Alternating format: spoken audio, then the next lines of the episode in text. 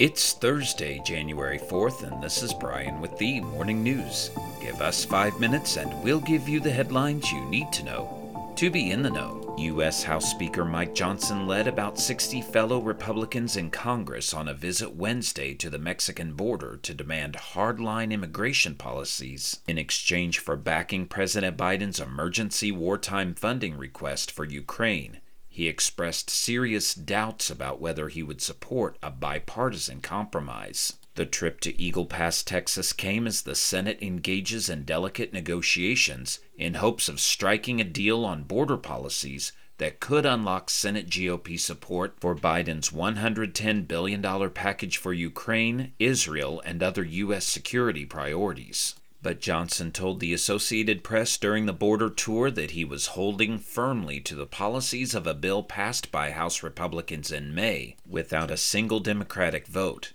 The bill, H.R. 2, would revive many of the policies pursued by former President Donald Trump, build more of the border wall, and impose new restrictions on asylum seekers.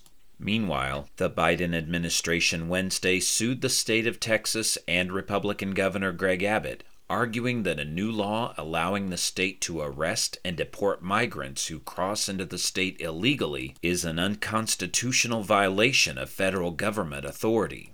Texas cannot run its own immigration system, the Department of Justice wrote in its complaint. The suit argues that the Texas law is preempted by federal law and asks that it be invalidated and blocked from taking effect. Governor Abbott signed the bill last month and it is set to take effect in March. The law's passage and the Justice Department response represent the most forceful standoff yet in a power struggle between Texas and the federal government over enforcement of the U.S. Mexico border. Under Abbott's Operation Lone Star border security effort, the state has spent or allocated more than $11 billion since 2021 to deploy state troopers and National Guardsmen to the border, arrest migrants for trespassing on private land, bus migrants to northern cities, and erect barriers along the Rio Grande River.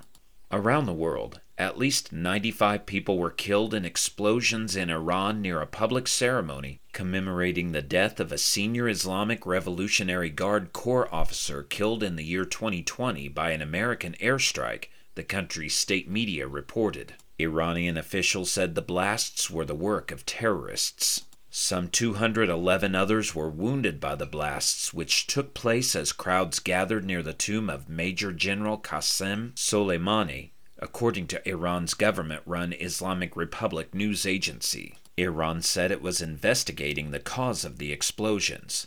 The blasts came at a moment of heightened tensions across the Middle East, with war raging between Israel and Hamas, an Islamist militant group that has moved closer to Iran in recent years. Iranian President Ebrahim Raisi, in a short statement, didn't assign blame for Wednesday's attacks, saying the perpetrators and criminals who were involved in this terrorist crime will soon be identified and punished for their actions. Back in the U.S., turbines are sending electricity to the U.S. grid from the sites of two large offshore wind farms for the first time. The joint owners of the Vineyard Wind Project, Avangrid and Copenhagen Infrastructure Partners, announced Wednesday the first electricity from one turbine at what will be a 62 turbine wind farm 15 miles off the coast of Massachusetts. Five turbines are installed there now.